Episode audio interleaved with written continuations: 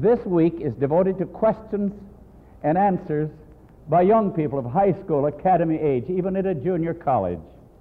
And we're so happy for the privilege that we have of finding answers in God's Word. And right away, we're going to start with the first question. Whoever has that first question, would you like to come up with me? And thank you.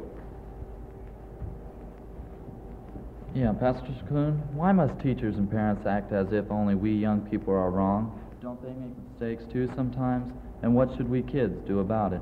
I think that's a wonderful question. I think, first of all, as uh, one who represents teachers and uh, ministers and parents, I want to apologize to you young people who are here and to those who view this on video for the many mistakes that we as teachers and parents and ministers have made. Uh, I was principal at one time of a little uh, junior academy. And while I did a lot of things right, I did some things wrong. I embarrassed some of the students that made a mistake instead of handling it in the right way.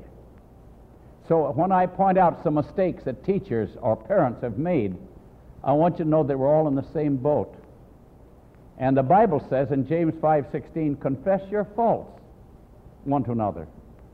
And in Philippians 2, 5 to 7, it says, Let this mind be in you, which was also in Christ Jesus, who being in the form of God, thought it not robbery to be equal with God, but made himself of no reputation. I've come to the conclusion that the first thing in the Christian life for us to learn is to, is to doubt ourselves and to humble ourselves. I'm thinking of a medical doctor who shared this experience with us several years ago.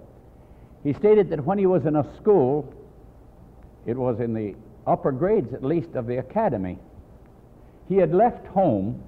He'd been in high school. He left home and went to this, this Christian school. And uh, contrary to the rules of the school, he went out hiking with a mixed group of young people one evening. And the faculty met and voted to expel him. And the principal invited Luke into his office and he told Luke that the faculty had voted to expel him. And then he sat there, the principal sat there, and kindly and sweetly and lovingly and humbly, he said, Luke, you've come from a private home. It is my duty to explain to you that the, that the laws and the rules of a school have to be different from home rules because we represent hundreds of young people. So our rules have to be uh, a little more strict. And he went on for about 15 minutes and he explained to Luke. And he explained to Luke also and allowed that Luke didn't understand this. Then he walked over to where Luke was. He put his arms around Luke and he said, Luke, I'm sure that you didn't fully understand this. He said, though the faculty has voted to expel you, will you give me the authority to represent your willingness and eagerness to keep the rules of the school? And I want to share this with them. And Luke felt that warm arm around him. He felt that tender expression looking into his youthful face. And he told me, he said, all through school, I could never forget how kind that teacher was. I had made the mistake. He allowed that I didn't understand. He allowed that he believed in me. He said, and all through that school and on into, into La Sierra College and on through medicine, I never forgot that there's somebody who believed in me. But there was another teacher in that same school, Luke told us, who did the opposite, and that's why I'm apologizing to young people. He said, I was uh, in a laboratory, and he said, we were dissecting uh, a chicken's brain. And he said, I was astonished when I got down in that brain to find how tiny was the brain of a chicken. And he said, I said to the teacher, This chicken brain is so tiny. And the teacher glared back and said, Just like your brain. And he said, All through school, the devil tantalized me with the idea you don't know too much. You're not too intelligent.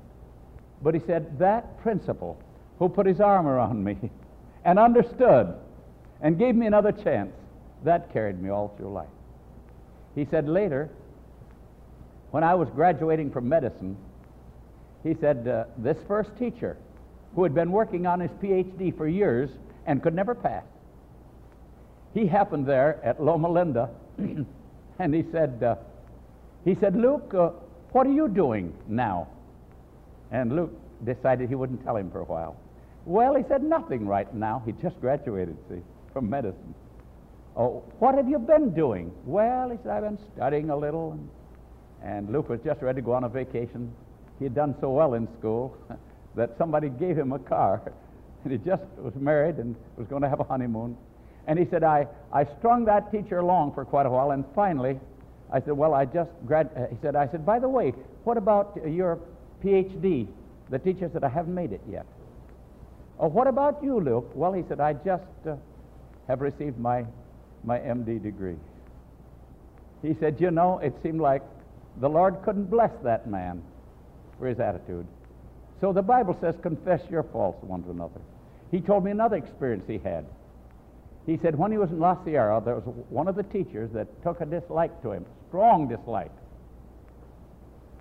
And he said, uh, my grade average lacked just a little bit of being high enough to get into medical school. If I would take one more class and get a higher grade in that, I'd be eligible to enter medical school. And the teacher wouldn't let me take one more class. But he said, in the same college, there was another teacher that said, I will guide you privately through another class. But the first teacher was determined that I would not get into medical school. He said, but the other teacher arranged with the powers that be that I would receive credit for that class, and I entered medical school. He said, the teacher that was so mean to me he said, When I graduated from La Sierra, I walked out in front. Any of you who've seen La Sierra College, as you walk out in front of the school, down below is the, uh, the farm. And he said, I made some comment to the teacher about how beautiful it was there. He said, I had worked my, my fingernails off to get through school. And the teacher turned to me and said, Fooling around like you? And he said, I got mad. He said, There he was beside me, belittling me. He said, I doubled up my fist, and I was just ready to level him. And a voice said to me, Don't do it. You'll never get into medicine. He said, So I relaxed. He said, I doubled up my fist again. And the voice said, Don't do it. He said, I jumped over the hedge so that I wouldn't knock this man down. And he said, So the Lord delivered me. So we have apologies to make, not merely for teachers, but for ministers. As a minister, I've made many mistakes. I'm thinking one of the mistakes I made was when I was pastor of three churches up in New Jersey many years ago. There was an academy in a large home at the time. Now they have fine buildings. And the, and, and the business manager of this school called me by long distance one day and he said, I'm in trouble. Will you come over? So I jumped in my car, rushed over there. It was about 20 miles. When I got there, I said, Where's the business manager? They said, He's upstairs. I went a double flight of stairs, and he was in a room with the most cantankerous looking woman. She looked like a she uh, demon. Her eyes were like the eyes of a serpent, and it, her tongue was as sharp. And she was giving him the works. And right away, the coon in me came out. And I turned him and I said, If I were you, I wouldn't even stay in this room with this woman. So we both started out. We started down the double flight of stairs, and we got down one flight, and the Lord caught up with me. The Lord said, Coon, by your inference, you belittle that woman. You don't know her problems. Go back and apologize. I said to the business manager, I've made a mistake. I've given you poor counsel. He said, I think you've given me good counsel. And he began to take about two steps at a time on down. I said, I've got to go back and apologize. As I started back up, I thought, if I hadn't opened my big mouth and belittled that woman, I wouldn't have to be doing this now. My father taught me to apologize. He that humbleth himself shall be exalted. When I got up those three, two flights of stairs and walked in the room, or was about to walk in the room, the lady wasn't there. One of the students was there. I said, Where did the lady go? He said, On up two more flights. They were the two hardest flights of stairs I've ever made in all my life, students.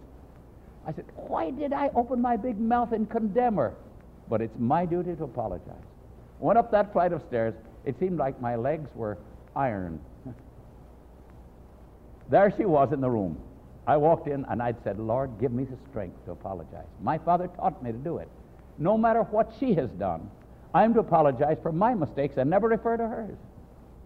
So I walked in the room. I said, I've come up to apologize. Will you forgive me for what I said? Did you ever see a cat play with a mouse? That she wasn't quite ready to eat, she would just nibble at him and throw him up and take a bite or two, and the mouse would try to get away. Ever see that? I was just like the mouse, and she was like the cat. And when I said, I'm sorry, will you forgive me? She looked daggers and she said, How sorry are you? I said, I'm very sorry. Are you sure? I said, Yes, I'm sure. I should have helped you bear your burden. I don't know what the burden was. Instead of belittling you, I should have taken a completely different attitude. Are you sure you're sorry? I said, Yes. Would you mind if I kneel in prayer and ask the Lord to help you with whatever that burden was and to forgive me? If you're sure. I was never happier to get on my knees away from the gaze, the serpent gaze of that woman. As I fell on my knees, my heart went out to the Lord. And I said something like this Dear Lord, will you forgive me?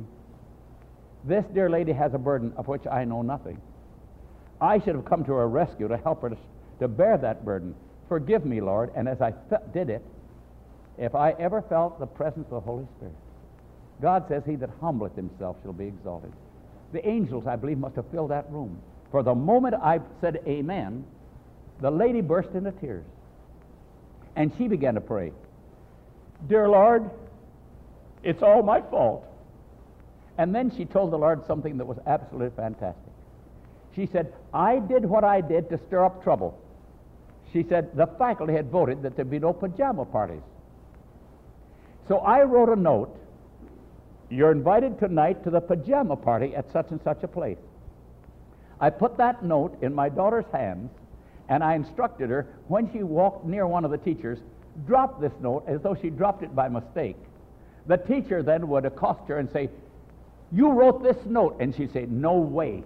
But you did. We saw you drop it. No way. And she said, and that's what the, te- the business manager did. Then I took him on. As she was weeping, sobbing, Oh God, please forgive me. And he forgave her. So as we travel along the little highway of life, again, I want to say to you, young people who are here, and to those who are viewing this, I want to say, thank God that he forgives us. Let's never be too big to apologize. Amen. Thank you for the question. Is there another question now? Pastor Coon, I have another question for you. How should teachers give young people counsel when we know they are doing wrong? That's a good question, isn't it? That's something along the line we were just speaking, wasn't it?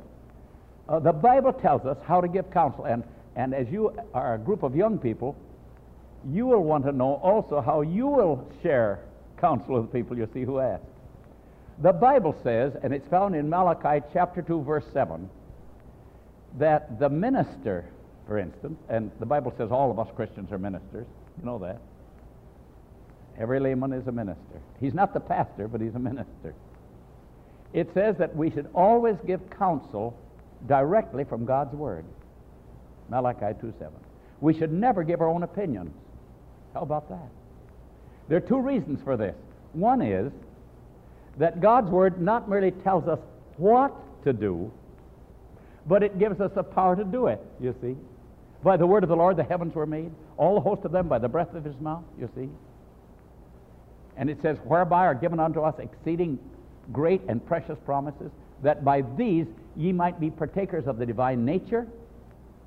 So when we share God's word with people, we're not merely telling them what to do, we're letting God tell them, but there's power in it.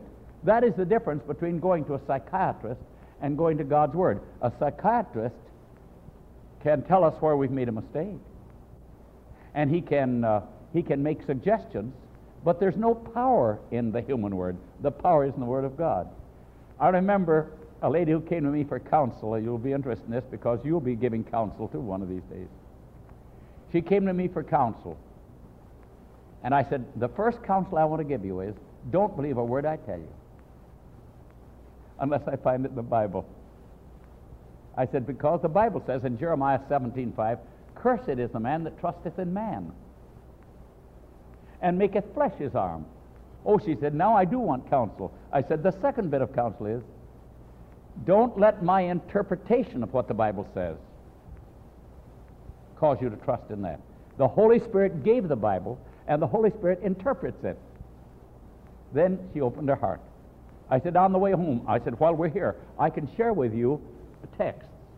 I can even share with you experiences of people who have failed to follow the Word of God. And I can share experiences of those who did follow, but only the Holy Spirit can interpret that to your need. Oh, she said, tell me, please tell me. So we had a good time.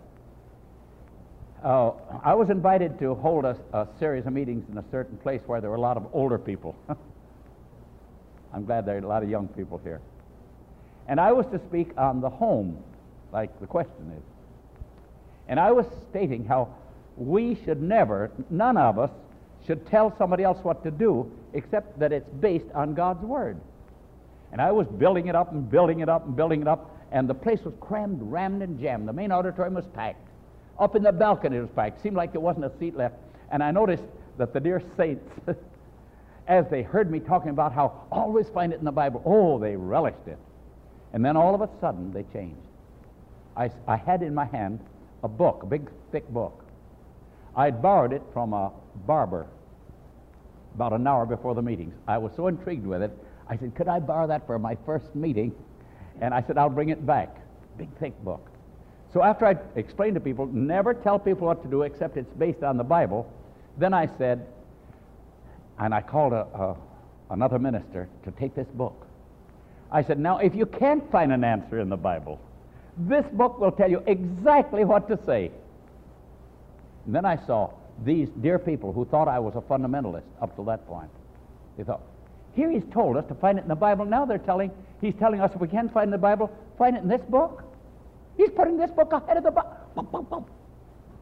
And, and I kept on saying, I said, no, Brother Cornforth, if you'll turn to, let's say, page 144 in this book, it'll tell you exactly what to say if you can't find it in the Bible. And I saw all those people sitting there. They were saying in their heart, horrors. He's saying you can find it in another book. I said, Will you open to this page? Let's say 144. What does it say there? Exactly what it says you can say. What does it say, Brother Cornforth? He said, It says nothing. That's exactly what you're to tell people if you can't find a Bible based statement. Nothing. I said, Well, let's turn to page 462, let's say. What does that say? It tells us exactly how to answer. What is say? It says, Nothing. Let's take, turn to page 418, let's say. What does it? Nothing. That's what we're to tell people when we can't base it on God's Word. I was so thrilled because this book was about that thick.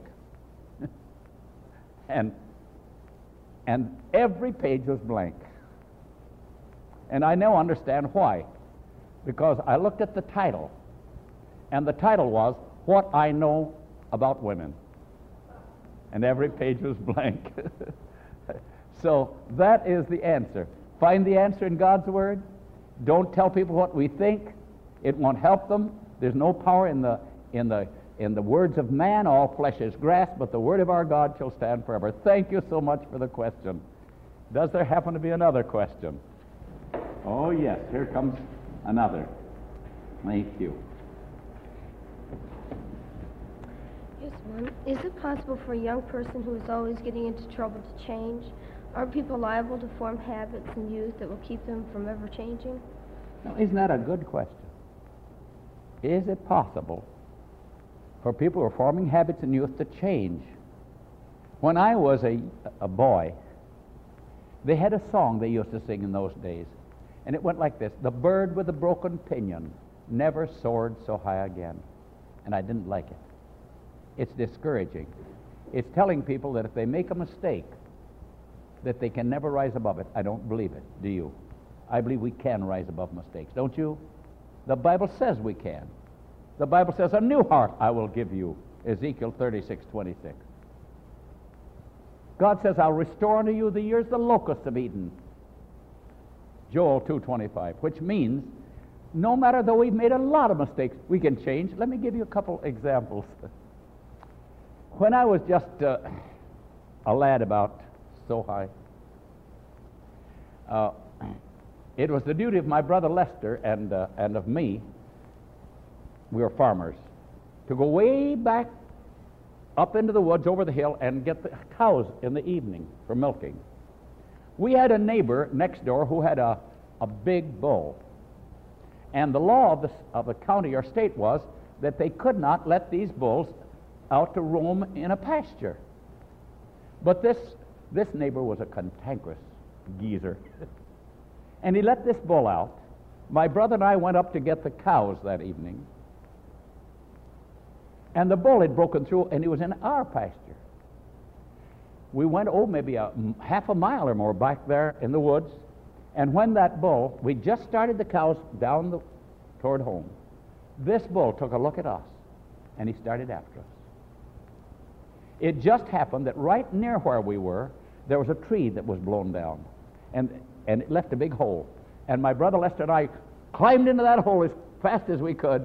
And of course, the bull didn't dare to climb into there. So the cows went on down. And the bull followed, and we followed afar off. and when we got down there, we told a couple of our elder, older brothers what had happened. And they said, We're going to punish that bull. So they put all the cows in the stanchions, they put the bull in the stanchion, milked the cows, and when they were ready to let the cows out, they let all the cows out first, out of the barn. Then, very carefully, before they let the cows out, they had a nice big metal pail with a big bail. And they braided this bull's tail into the bail of the pail. And after all the cows were out, one of the boys held this pail so the bull wouldn't know that it was bailed, bailed to his tail. And they let him out. And just as he was halfway out of the door, they let that pail down and hit his feet. And he went, whoop! And he kicked just as he left. He kicked and that pail went right back over and the small of his back and hit it, and he said, Whoop! And he kicked again. And that bale came down on his feet, and he kicked it over in his back. It went back on his feet, and that bull was making his way out as fast as he knew how. When he hit the road toward home, he was going so fast he couldn't turn in the driveway to his home. He went right on down over the hill, through the town, partway up the next hill, and when they found this bull, the braid in his tail was entirely gone, and the pail was too. Now, could those boys change? they did. Five of us eight brothers became ministers. The Lord can change. The Lord can. Another experience that shows the Lord can change. There was a man in our neighborhood who was a, the laziest man that ever walked in, on two legs, I think. And he, and he, uh, he would come over to our home every once in a while. And he seemed to come just at dinner time. We're farmers. Mother would poach eggs in cream because we had lots of cows, lots of cream, lots of eggs. And that rascal would seem to come just in time to eat. And mother would let him eat. And one day he, he was eating these poached eggs in cream. And he wouldn't even admit it was cream. Mrs. Coon, I like these eggs poached in milk. Mother was furious.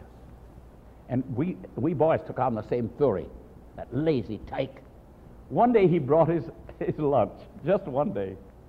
Put it outside, up by the, by the, the little old uh, uh, ch- uh, chimney. And uh, uh, my brothers, while he was in the house, two of my brothers decided they'd see what he had in the lunch. And they found he had dried beef. And they said, ah, we like a little meat. Nobody sees it. So they picked at the dried beef. They didn't worry about the bread. And they picked until they'd eaten all the dried beef. And they said, What are we going to do? What in the world will we do? They finally thought up a good idea. They'd go down and get some angleworms. And they washed them off real nice and put a batch of angleworms between the slices. But they forgot that angleworms can crawl. They no more, no sooner than had these slices together than angleworms were looking outside. So they said, "This can't be. We've got to do a better job." So they took them out and cut them up in fine pieces, put them back in, put the slices together, put them back in his lunch. When he came to dinner, Mrs. Coon, somebody has been tampering with my lunch. She said, My boys would never do it. Now, those out of eight boys, five became ministers. Can God change us though we've made mistakes? What do you say? Yes? Amen. This media was brought to you by Audioverse, a website dedicated to spreading God's Word through free sermon audio and much more. If you would like to know more about Audioverse, or if you would like to listen to more sermons, please visit www.audioverse.org.